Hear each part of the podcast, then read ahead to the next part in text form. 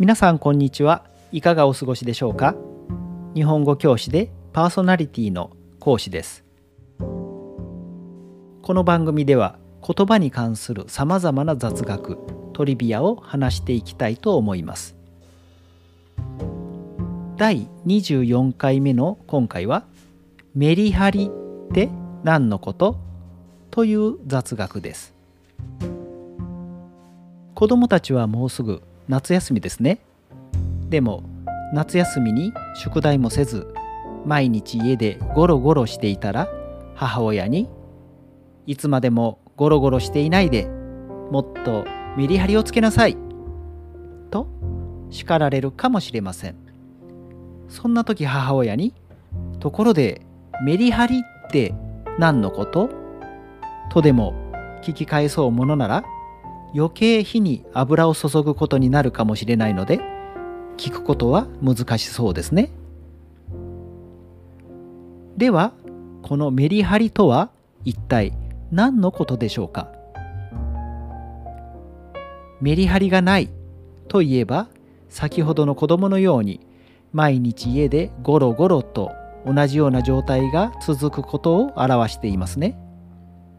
反対にメリハリがあるといえば宿題をしたり遊んだり家の手伝いをしたりと生活に変化がある状態を表していますね。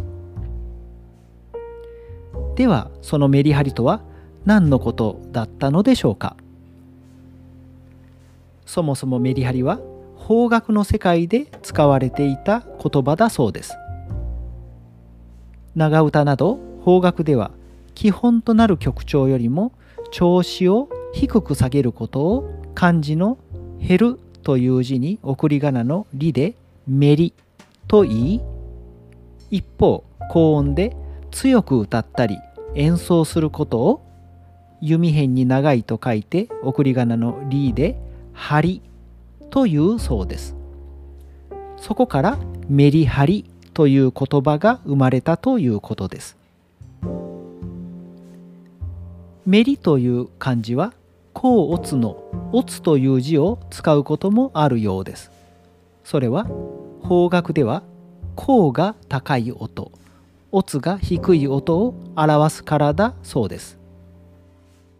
さらにメリハリは方角と縁の深い歌舞伎の世界でも演技の動きでの強弱を示す言葉に使われるようになったそうです。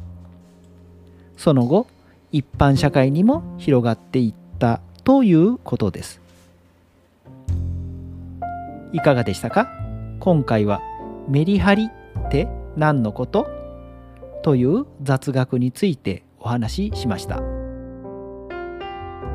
最近私は家で仕事や作業をすることが多くなり運動不足気味ですので今以上にボディーラインのメリハリが失われないように気をつけたいと思います。